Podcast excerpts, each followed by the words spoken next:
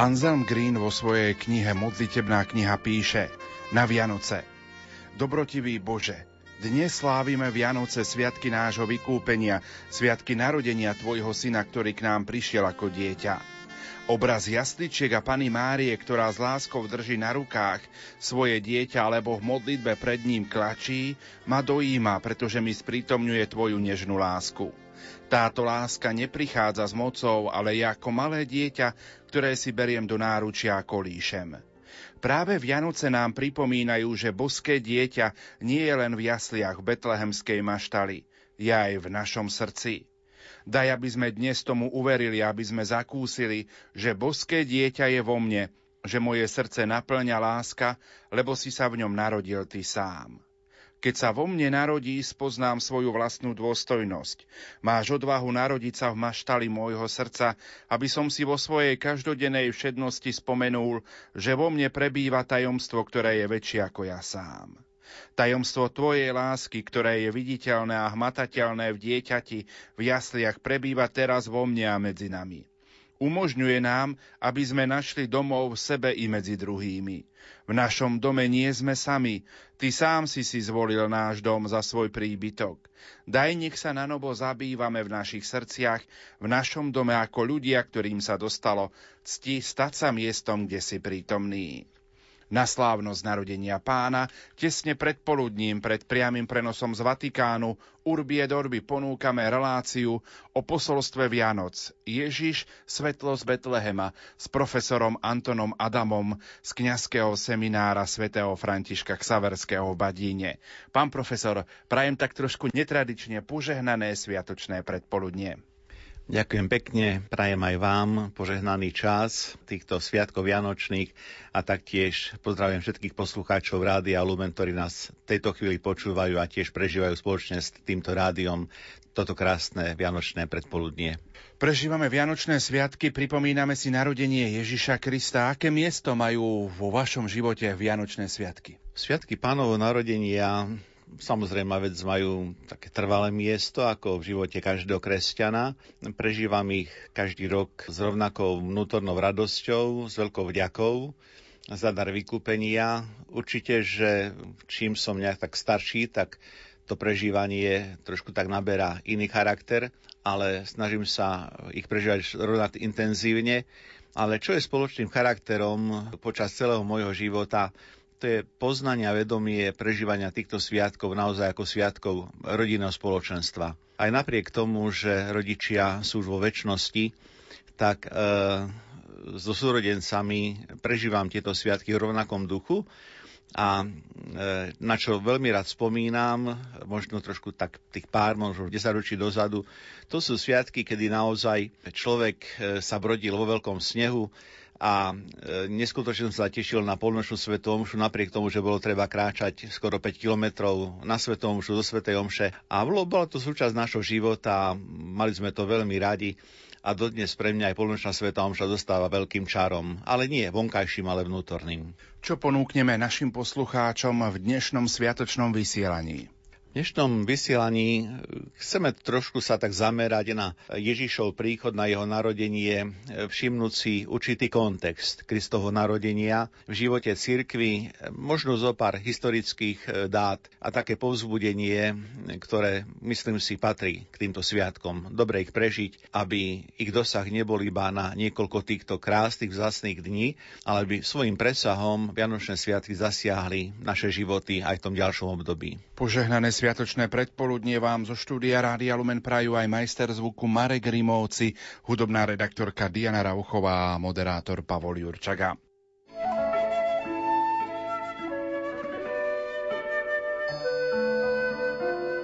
Na jedličke sviečky svietia, v jasliach leží Božie dieťa. Nech vás jeho láska hreje, v žiari i v tmách bez nádeje. Do srdc duši vašich vloží radosť, šťastie, pokoj Boží.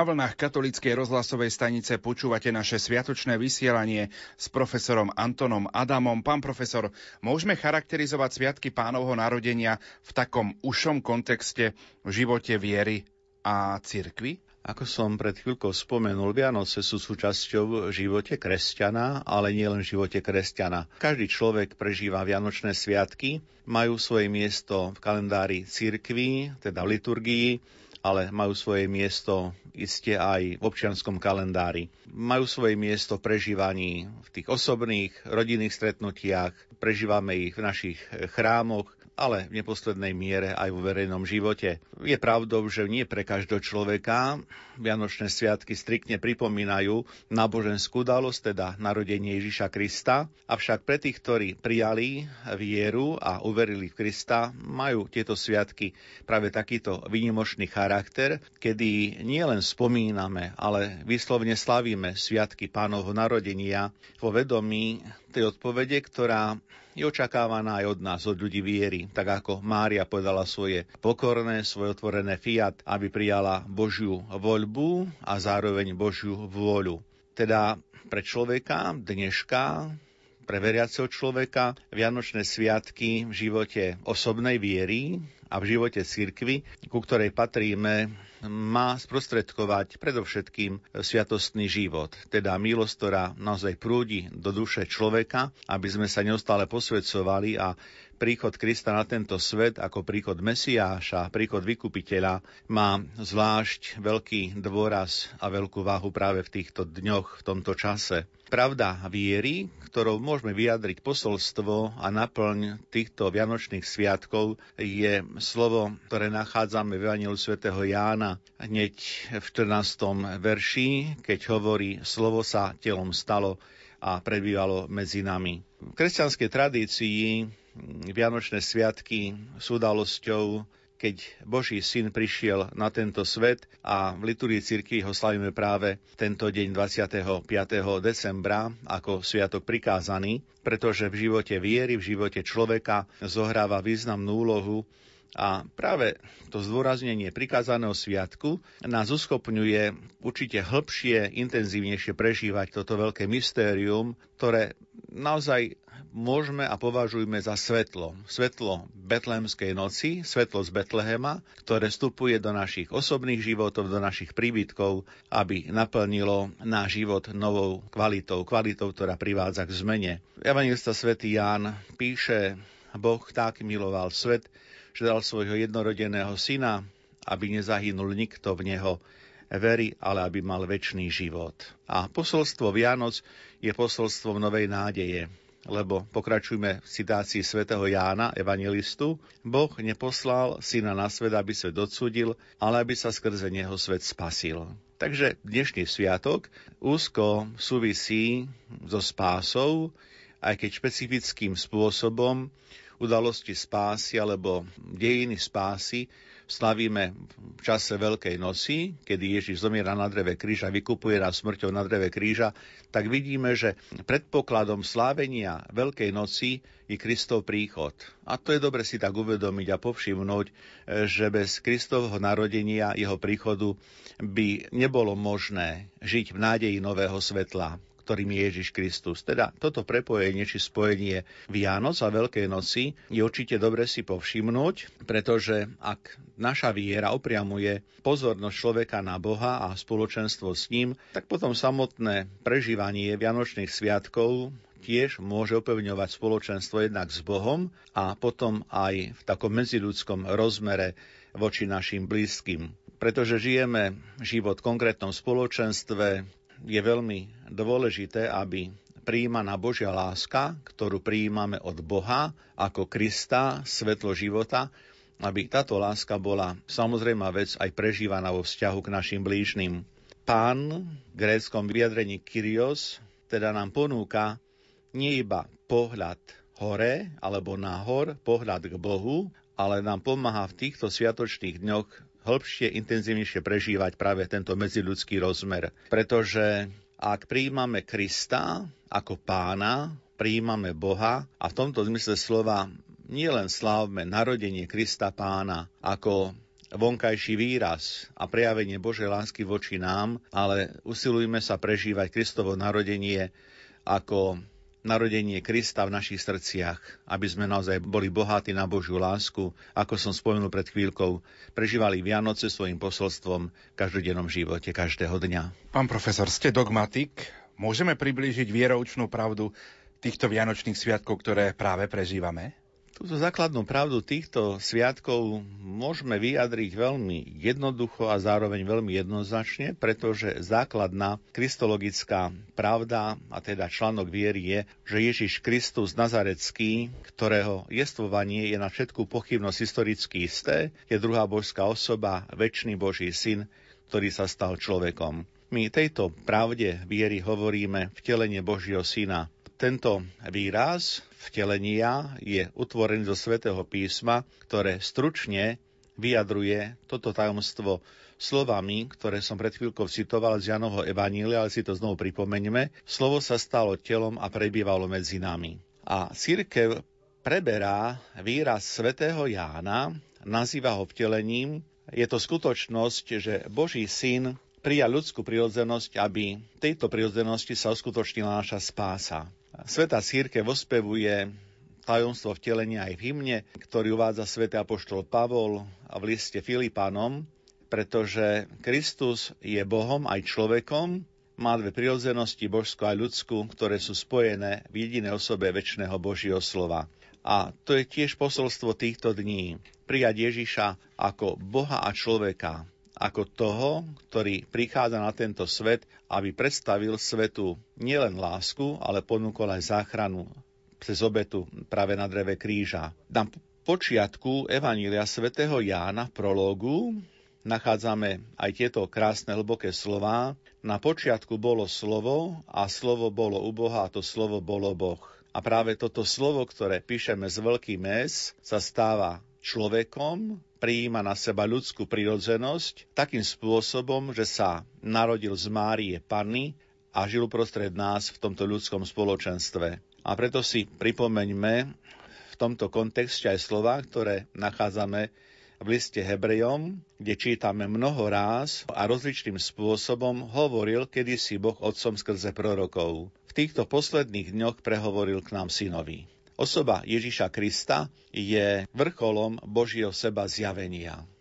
Hovoríme o Bohu, ktorý zjavuje sám seba a v Ježišovi Kristovi sa zjavuje v plnosti.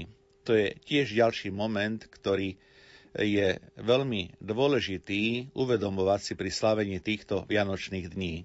My totiž vieme, že Boh už v starom zákone, a my ešte dnes budeme o tomto hovoriť, sa zjavoval svojmu ľudu, skrze prorokov. Celý starý zákon je totiž prípravou na to, aby sa Boh mohol zjaviť priamo vo svojom synovi, ktorý obrazí o podstaty. Veď napokon sám Ježiš hovorí, kto vidí mňa, vidí Otca.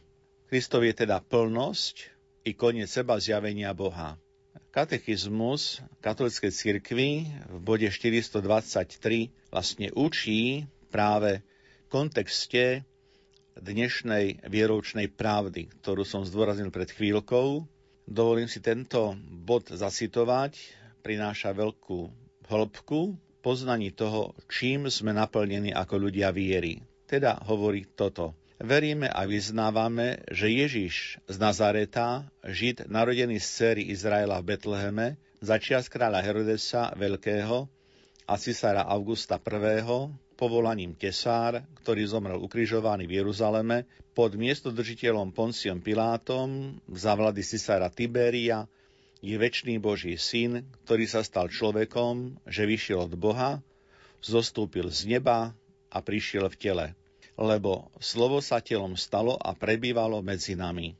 A my sme uvideli jeho slávu, slávu, akú má od Otca, jednorodený syn plný milosti a pravdy z jeho plnosti sme my všetci dostali milosť za milosťou. Toľko katechizmus cirkvi, ktorý naozaj obsiahlým a hlbokým spôsobom nám predstavuje mystérium a tajomstvo tohto Vianočného sviatku. Keď spomínate a hovoríte o láske Boha voči človeku a zároveň poukazujete na lásku v medziludskom rozmere, dá sa chápať aj obdarovanie pod Vianočným stromčekom práve v takomto rozmere? My sme už celé roky svedkami toho, že s príchodom nejak tak posledných novembrových dní začína masívna reklamná kampaň na Vianočné sviatky.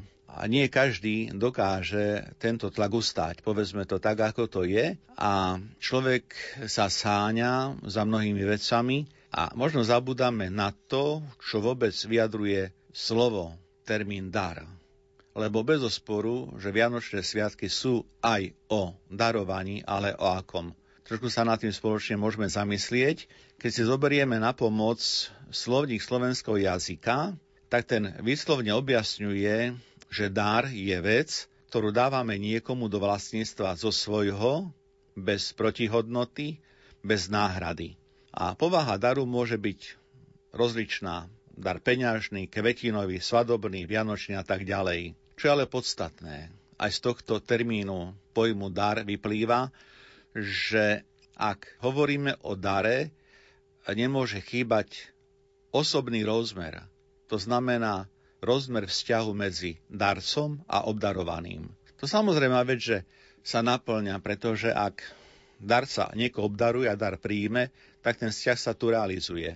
A zostáva otázne, akým spôsobom sa realizuje. A tu prichádzame k tomu, že to, čo je hodnotné na dare, naozaj nie je to, či je to veľké, či je to malé, či je to drahé alebo lacné, ale veľkosť daru v naozaj osobnom vzťahu a teda vo vzájomnej relácii darca obdarovaného. A preto dokážeme porozumieť, že pre takú mamu alebo pre rodičov podstatne väčšiu hodnotu má možno nejaký výkres, možno nejaká ručná práca dieťaťa, ktoré to urobilo s láskou a toto na Vianoce venuje svojmu, svojmu rodičovi. To pre rodičov je neskutočný veľký dar, lebo tam vyniká práve tento vnútorný rozmer lásky. A toto žiaľ sa častokrát vytráca pri tom, čo znamená vianočné obdarovanie.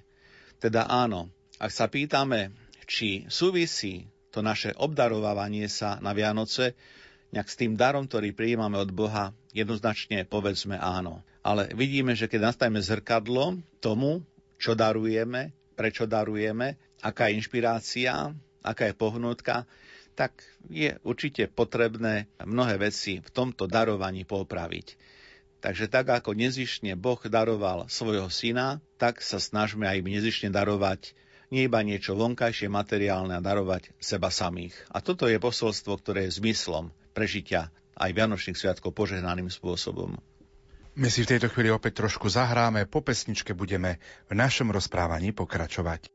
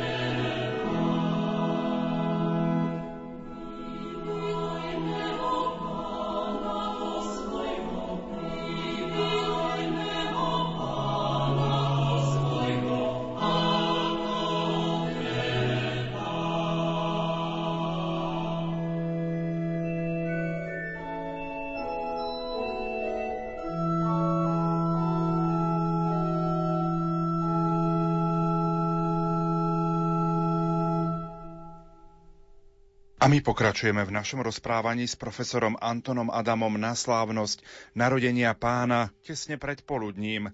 Pán profesor, má dátum slávenia pánovho narodenia priamu súvislosť práve s vieroučným posolstvom? Hneď v úvode chcem povedať a zdôrazniť, že samotný dátum slavenia Sviatku pánovho narodenia 25. december nemá nič spoločné e, s vieroučnou pravdou. Ako som povedal pred chvíľkou, vieroučná pravda je vyslovene vymedzená skutočnosťou k príchodu Krista na svet a s posolstvom Božej lásky, ktorou Boh tak miluje človeka, že dal svojho syna, aby naozaj každý, kto v Neho verí, znovu mal otvorenú cestu k väčšnej spáse.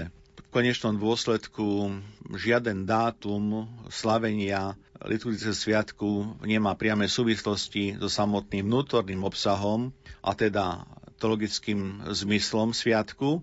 Isté je dobre si aj všimnúť, aj povedať, že e, predsa niektoré slavenia sú v určitom časovom slede, aby tak lepšie vynikla, alebo vynikol, povedzme, charakter vôbec spasonosného účinkovania Ježiša Krista na tomto svete. Keď sa vrátim k dátumu pánovho narodenia, tak možno niekoľko informácií pre našich poslucháčov. Najstarším známym autorom, ktorý písal o narodeninách Ježiša Krista v decembri, je svätý Hippolyt Rímsky. V komentáre ku knihe proroka Daniela z roku 204 eh, napísal Hippolyt Rímsky tieto slová. Prvý príchod nášho vteleného pána, v ktorom sa narodil v Betleheme, malo miesto 8. dňa pred januárovým kalendárom, to znamená 25. decembra. Deň 25. december ako narodeninový deň Ježiša Krista podáva tiež rímsky kresťanský historik Sextus Julius Africký vo svojom diele Chronografia z roku 221. Isté, že jestvujú rôzne výklady opajúce tento deň liturgického slávenia Božieho narodenia, Populárnym je vysvetlenie, že kresťania, nepoznajúci skutočný deň pánovo narodenia, prijali tento dátum ako symbolický. E, trošku poďme do histórie. Tento dátum, 25. december, bol totiž blízko zimného slnovratu. V 3., respektíve v 2. a 3. storočí sa 25. decembra slavil pohanský sviatok narodenia boha Mitry. Cisár Aurelius prikázal v roku 274, aby sa v ten deň slávil sviatok narodenia väčšného slnka Sol Invictus. Slávenie narodenia Boho človeka Iša Krista, nazývaného tiež svetlo sveta, svetlo na osvietenie pohanov, bolo ale týmto spôsobom odpoveďou kresťanov na tento pohanský kult. Ďalší historici prvotného kresťanstva zastávajú názor, že výber dátumu narodenia Ježiša Krista je inšpirovaný apokryfmi Nového zákona, ktoré hovorili, že počatie, teda vtelenie Ježiša Krista sa naplnilo 25. marca. A tohto dátumu sa potom odvodil dátum 25. december, teda 9 mesiacov neskôr od zvestovania pána. Ešte chcem poukázať na slova pápeža Benedikta XVI, ktorý ešte ako kardinál Ratzinger vo svojej knihe Duch liturgie poukázal na fakt, že v judaistickej tradícii bol dátum 25. marec uznávaný za deň stvorenia sveta a v tejto súvislosti kresťania slávili tento deň aj ako spomienku na počatie pána Ježiša, teda na sviatok zvestovania pána a teda následne by tiež 25. december bol vlastne odvodený od dátumu 25. marca. To je iba niekoľko naozaj takých stručných informácií, ktoré ukazujú na to, že stanovenie naozaj dátumu narodenia Ježia Krista nie je otázkou nejak chronologickou, časovou, ale má svoj vývoj, má svoj rozvoj a isté, že v kresťanskom kulte, ako som spomenul, zohráva úlohu aj kresťanská, tak povediac, odpoveď či reakcia na spomenutý sviatok slavenia kultu vlastne Boha Mitry, ako to bolo v pohanskom svete. Pravda Kristovho narodenia je obsiahnutá v novozákonných spisoch. Vieme však, že už v starom zákone sa nachádzajú zmienky o prislúbení Mesiáša. Približme našim poslucháčom tento taký biblický kontext narodenia práve Ježiša Krista Mesiáša. Prežívame novozákonný čas, prežívame novozákonné obdobie dejina našej spásy a je isté, že bez starého zákona by nebolo nového zákona aj vo vzťahu k týmto krásnym sviatkom pánovho narodenia je dobré uvieť aspoň niekoľko stručných informácií, ktoré nás odkazujú na starozákonné svedectva. Nebudem nejak obsiahli, pretože tá téma starozákonného svedectva o Mesiášovi prísľubu je veľmi široká, ale aspoň niekoľko náznakov, ktoré nám pripomenú, akým spôsobom starozákonný ľud naozaj kráčal cestou to pozvania byť človekom, ktorý znovu Kristovi, novom Mesiašovi dosiahne spásu. Už v knihe Genesis v 3. kapitole nachádzame prísľub budúceho Mesiáša pre celé ľudstvo po tom, čo prví rodičia sa previnili neposlušnosťou voči Bohu. To je ten kontext prvotného hriechu, prvotnej viny a následného prísľubu novej záchrany. Potom v starozákonných žalmoch na niekoľkých miestach nachádzame zmienku Mesiášovi. V žalme 72. je zmienka o Mesiášovej kráľovskej moci. V žalme 110. nachádzame výraz e, Mesiáša ako kráľa a kňaza. Je to v tzv. Davidovom žalme. My vieme, že si to dnes povieme, že Ježiš, eh, ktorý prichádza na svet, je kráľom, je veľkňazom, takže už starý zákon nejak reflektuje na to, čo príde v dejinách spásia a naplní sa v Kristovi.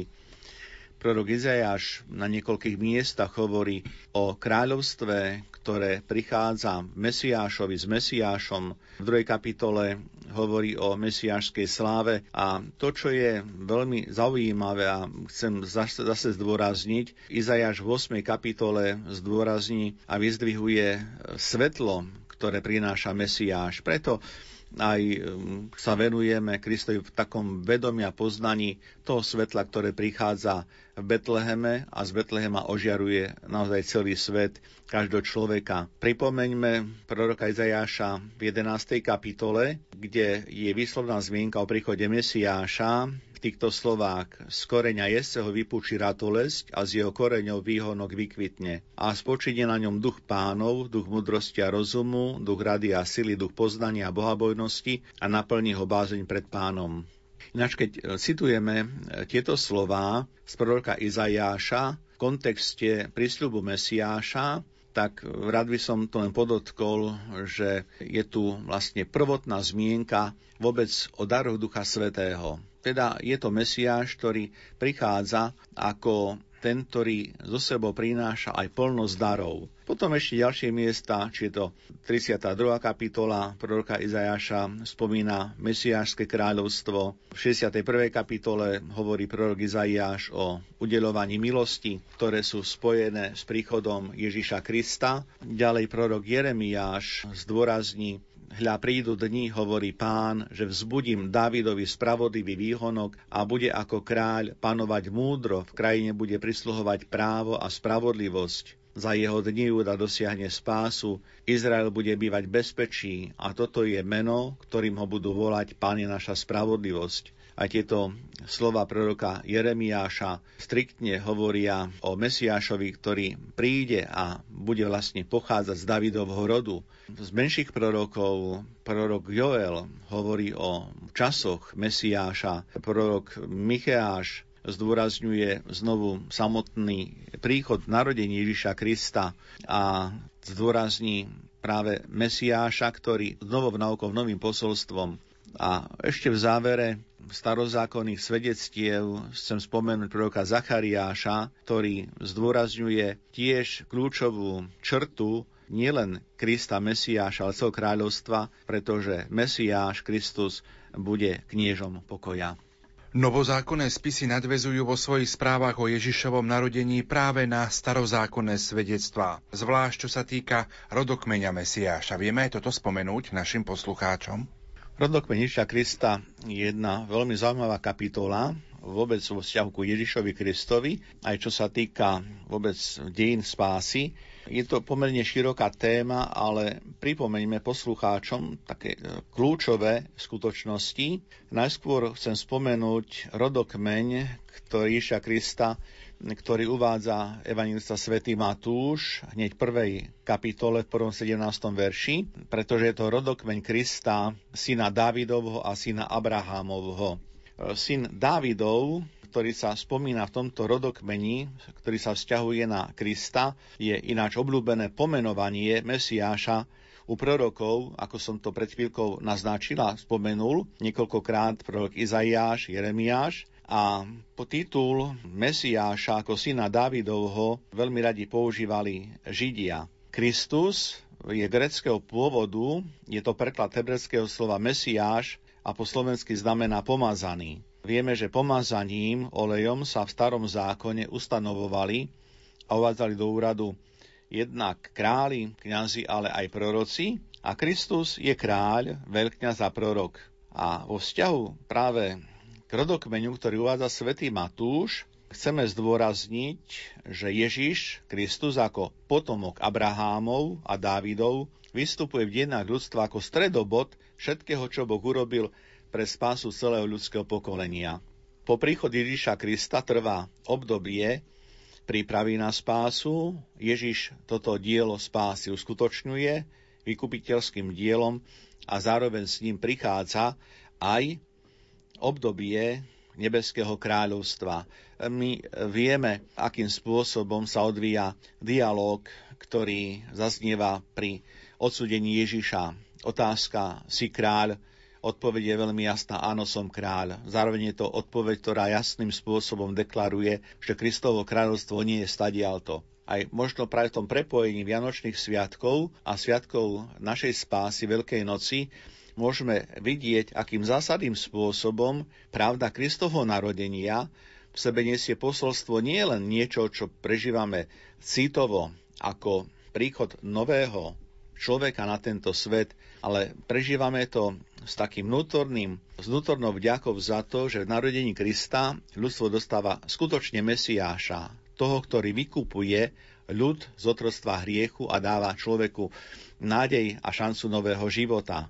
Rodokmeň u svätého Matúša jasne ukazuje, že pán Ježiš pochádza z Abrahámového potomstva, čo naznačuje kniha Genesis, a pochádza z rodu Dávidovho, čo zase naznačuje druhá kniha kráľov starého zákona. Pretože tie prisľúbenia, ktoré v starom zákone zazneli, boli dané Abrahámovi a boli dané Dávidovi. A tiež tento rodokmeň vzhľadom na to, že prichádzame vlastne k Ježišovi od Abraháma a Dávida tiež niekedy zvykneme nazývať aj tzv. zostupným a sleduje ešte raz líniu od Abraháma po Ježiša. To je Matúš, evangelista. Druhý rodokmeň v Novom zákone nachádzame v Evangeliu svätého Lukáša, v 3. kapitole od 23. do 38. veršu a je zaujímavý tým, že ide iným spôsobom a síce pokra ide od Jozefa až k samotnému pravcovi ľudského pokolenia Adamovi, aby tým vyniklo, že Kristus, Mesiáš, je spasiteľom všetkých ľudí. Tá skutočnosť je daná tým, že svätý Lukáš, evangelista, adresoval evanílium najmä obráteným z pohanstva.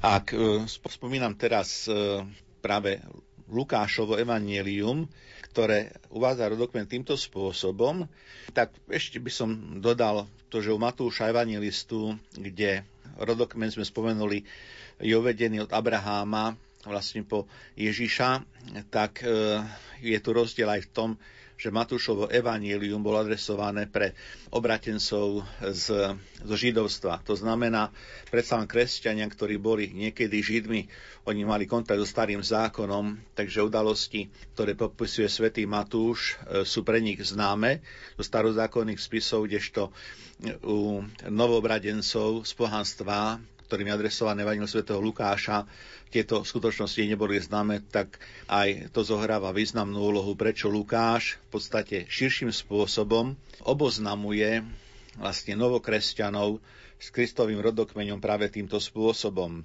Ešte by som rád uviedol jednu skutočnosť, ktorá priznávam, že je trošku tak náročnejšia a preto, čo chcem teraz povedať, by som veľmi rád povzbudil našich poslucháčov, aby či už po, počas týchto sviatkov, alebo možno niekedy v budúcnosti, ale nejakej ďalekej budúcnosti, Keby si otvorili sväté písmo a nalistovali si rodokmene, tak Matúša ako aj Lukáša trošku si všimli podrobnejšie poznámkový aparát, lebo on obsiahlejším spôsobom oboznamuje čitateľa trošku tak s tým, čo je za uvedeným rodokmeňom. Už sme si povedali, že tí predkovia Jozefovi, u Lukáša a u Matúša sú rozdielni. Vysvetlenie podávajú cirkevní otcovia, ktorí sa odvolávajú na tzv. švagrovské manželstvo a sú toho názoru, že oba rodokmene Jozefa e, uvádzajú predkov sveto Jozefa, však jeden evangelista uvádza prirodzený pôvod sveto Jozefa, to je Matúš, a druhý, Lukáš, uvádza legálny pôvod, práve podľa ustanovenia o švagrovskom manželstve. Podľa toho Jakub u Matúša a Heli u sveto Lukáša by boli vlastní bratia od spoločnej matky. Keďže Heli zomrel bez potomka, podľa zvyklosti starého zákona jeho vdovu si vzal Jakub a od nej, od nej mal syna Jozefa. A tak môže byť Jozef súčasne synom Jakubovým, to znamená synom prirodzeným od Jakuba a zároveň aj synom Heliho, od Heliho synom legálnym.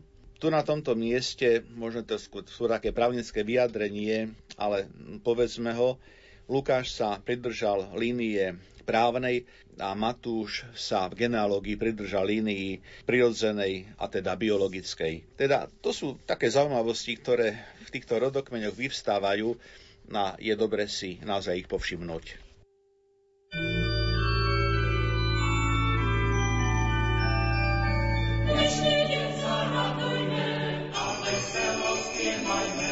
Dnešný deň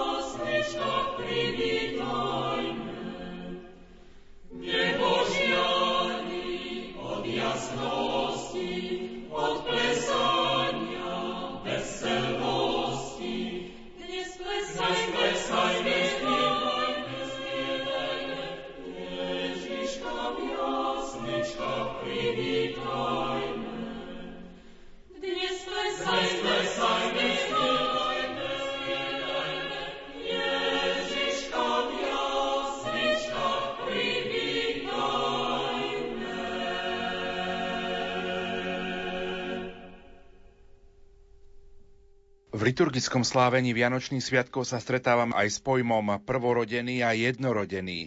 Ako týmto termínom máme rozumieť? Je veľmi dobré, ak týmto termínom rozumieme, vieme sa v nich zorientovať, lebo na stránkach Svetopísma sa stretávame aj s jedným, aj s druhým termínom. Najskôr chcem poukázať na skutočnosť, že prvorodený v dávnych časoch mal významnú pozíciu v rodine, pretože bol hlavným dedičom otcovského majetku a mal preto aj výnimočné postavenie v rámci súrodencov. Ak pochádzal z kráľovského rodu, tak bol aj nástupcom trónu. Ešte, ak čítame dôsledne sväté písmo, tak si musíme povšimnúť a uvedomiť, že slovom prvorodený a jednorodený sa veľmi často dostáva do jednej línie, čo nie je v protiklade, pretože aj jedno, aj druhé má svoj význam. A preto si všimnime termín jednorodený, ktorý v latinskom jazyku homogéniu znamená vlastne jedináčik, teda ten, ktorý je jeden, nemá iných súrodencov. Ale nie len o to tom kontexte novozákonného svedectva a vo vyjadrení práv, ktoré sa dotýkajú Krista, je dobre si povšimnúť, že v prípade Ježiša Krista jeho existencia pred príchodom na tento svet je existencia jediného, pretože Boh Otec jedine jeho jediného syna zrodil. Vyznanie viery, nicejsko-starihradské predsa hovorí zrodeného zosa pred všetkými vekmi. Zrodeného.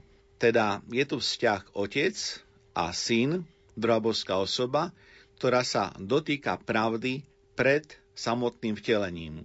To je to väčšné slovo, ktoré plnosti času sa vtelí, teda príjme ľudskú prirodzenosť zlona Pany Márie a stáva sa človekom. To je znovu pekným spôsobom vyjadrená pravda ktorú uvádza svätý Ján, evangelista. Na počiatku bolo slovo, slovo bolo u Boha a to slovo bol Boh. To slovo nie je nikto iný ako druhá božská osoba Ježiš Kristus. To je to slovo, ktoré prijíma ľudskú prirodzenosť. Ešte raz, ono bolo na počiatku Boha, píše svätý Ján. Večné slovo Otca, Ježiš Kristus, na počiatku Boha. Všetko povstalo skrze Neho a bez Neho nepovstalo nič toho, čo povstalo. Vidíme aj v tomto slove Sveto Jána zdôraznenie jednoty, ktorú Ježiš naplňa v jednote s Otcom. Neskôr si to môžeme všimnúť pri slovách, ktorým Ježiš odpoveda na otázku Filipa, apoštola, ktorý chce poznať Otca. Ukáž nám Otca. A Ježiš odpoveda Filipovi, Filip, toľký časom s vami a nepoznáš ma. Kto vidí, kto pozná syna, pozná aj otca. Ja a otec sme jedno. A v tejto súvislosti si všimnime aj Lukášovo evanílium, ktoré tiež e, reflektuje na termín prvorodeného. Je to v druhej kapitole. Znovu si pripomeňme text svätého písma, vybral sa Jozef z galejského mesta Nazare do Judei, do Davidovho mesta, ktoré sa volá Betlehem, lebo pochádzal z Davidovho domu a rodu, aby sa dal zapísať s Máriou, svojou manželkou, ktorá bola v požehnanom stave. Kým tam boli, nadišiel jej čas pôrodu. I porodila svojho prvorodeného syna, zavinula ho do plienok a uložila do jasiel, lebo pre nich nebolo miesta v hostinci. A podobne píše apoštol svätý Pavol v liste Rimanom, kde je zdôraznená pravda Krista ako prvorodeného, ktorý prichádza na tento svet ako prvorodený medzi mnohými bratmi. A tento termín potom nachádzame niekoľkokrát vo Svetom písme. Ak som pred chvíľkou sa odvolával a poukázal na nicejsko zariadské vyznanie viery, tak e, je dobre si všimnúť apoštolské vyznanie viery, ktoré hovorí o jedinom synovi, Verím Boha Otca Všemohúceho, stvoriteľa neba i zeme, i Ježiša Krista, jediného syna, nášho pána, ktorý sa počal z Ducha Sveto, narodil sa z Márie Pany. Vlastne termín, ktorý používa apoštolské vyznanie viery jediného syna a termín, ktorý používa nicejsko sariratské vyznanie viery z roku 381, jednorodeného Božieho syna zrodeného z pre všetkými vekmi, na prvý pohľad, ako boli vlastne v kontraste ale pri uvedomení si, kým Kristus je, aký je vzťah medzi Kristom, droboskou osobou a Otcom, je zrejme, že vyjadrenie prvorodený a jediný má význam ten istý. pretože to vždy jediný syn Otca, ktorý v čase prichádza na tento svet. Čas dnešnej relácie sa pomaličky naplňa, pán profesor. Aké by boli slova pozbudenia na záver tohto nášho spiatočného vysielania? Na záver vysielania by som rád ešte sa vrátil k myšlienke daru, lebo dar je myšlienkou, ktorá sprevádza Vianočné sviatky aj v kontexte náboženského prežívania Vianoc duchovnej, intenzity prežívania aj tej vonkajšej. Je určite dobré, že tak ako otvárame svoje srdce, svoje dlane, aby sme mohli obdarovať druhých a byť obdarovaní počas týchto Vianočných sviatkov, keď sme otvorení prijať dar materiálnej podoby, je veľmi dobré, ak si uvedomujeme v tomto čase práve našu ľudskú blízkosť a veľkú lásku, ktorú chceme prejaviť aj voči našim najbližším. A preto sa usilujeme tak konať s veľkým srdcom lásky nielen počas týchto dní, ale v každom dni, ktorý nám Pán Boh dopraje na tomto svete, zvlášť v modlitbe, lebo aj modlitba je duchovným darom. Pamätajme na tých, ktorí možno sú vzdialení od Boha, pamätajme na našich najbližších, pamätajme aj na neprajníkov, na tých, ktorí možno nie sú práve otvorení prijať Božiu lásku, Božie pozvanie. A pamätajme na všetkých, lebo ako hovorí Ježiš, Boh dáva vychádzať slnku na zlých dobrých a posiela dáš na spravodlivých nespravodlivých. Nech teda tento čas Vianoc, aj to ďalšie obdobie, nás prevádza Božia láska, Božia milosť, aby sme boli aj my veľkí vo svojich skutkoch, veľkí vo svojej láske, ktorou chceme prejaviť tento alebo toto posolstvo Vianoc nie iba v slove, ale v reálnom každodennom živote prianiu pána profesora Antona Adama sa pridáva aj vysielací tým zložení majster zvuku Marek Rimóci, hudobná redaktorka Diana Rauchová a moderátor Pavol Jurčaga.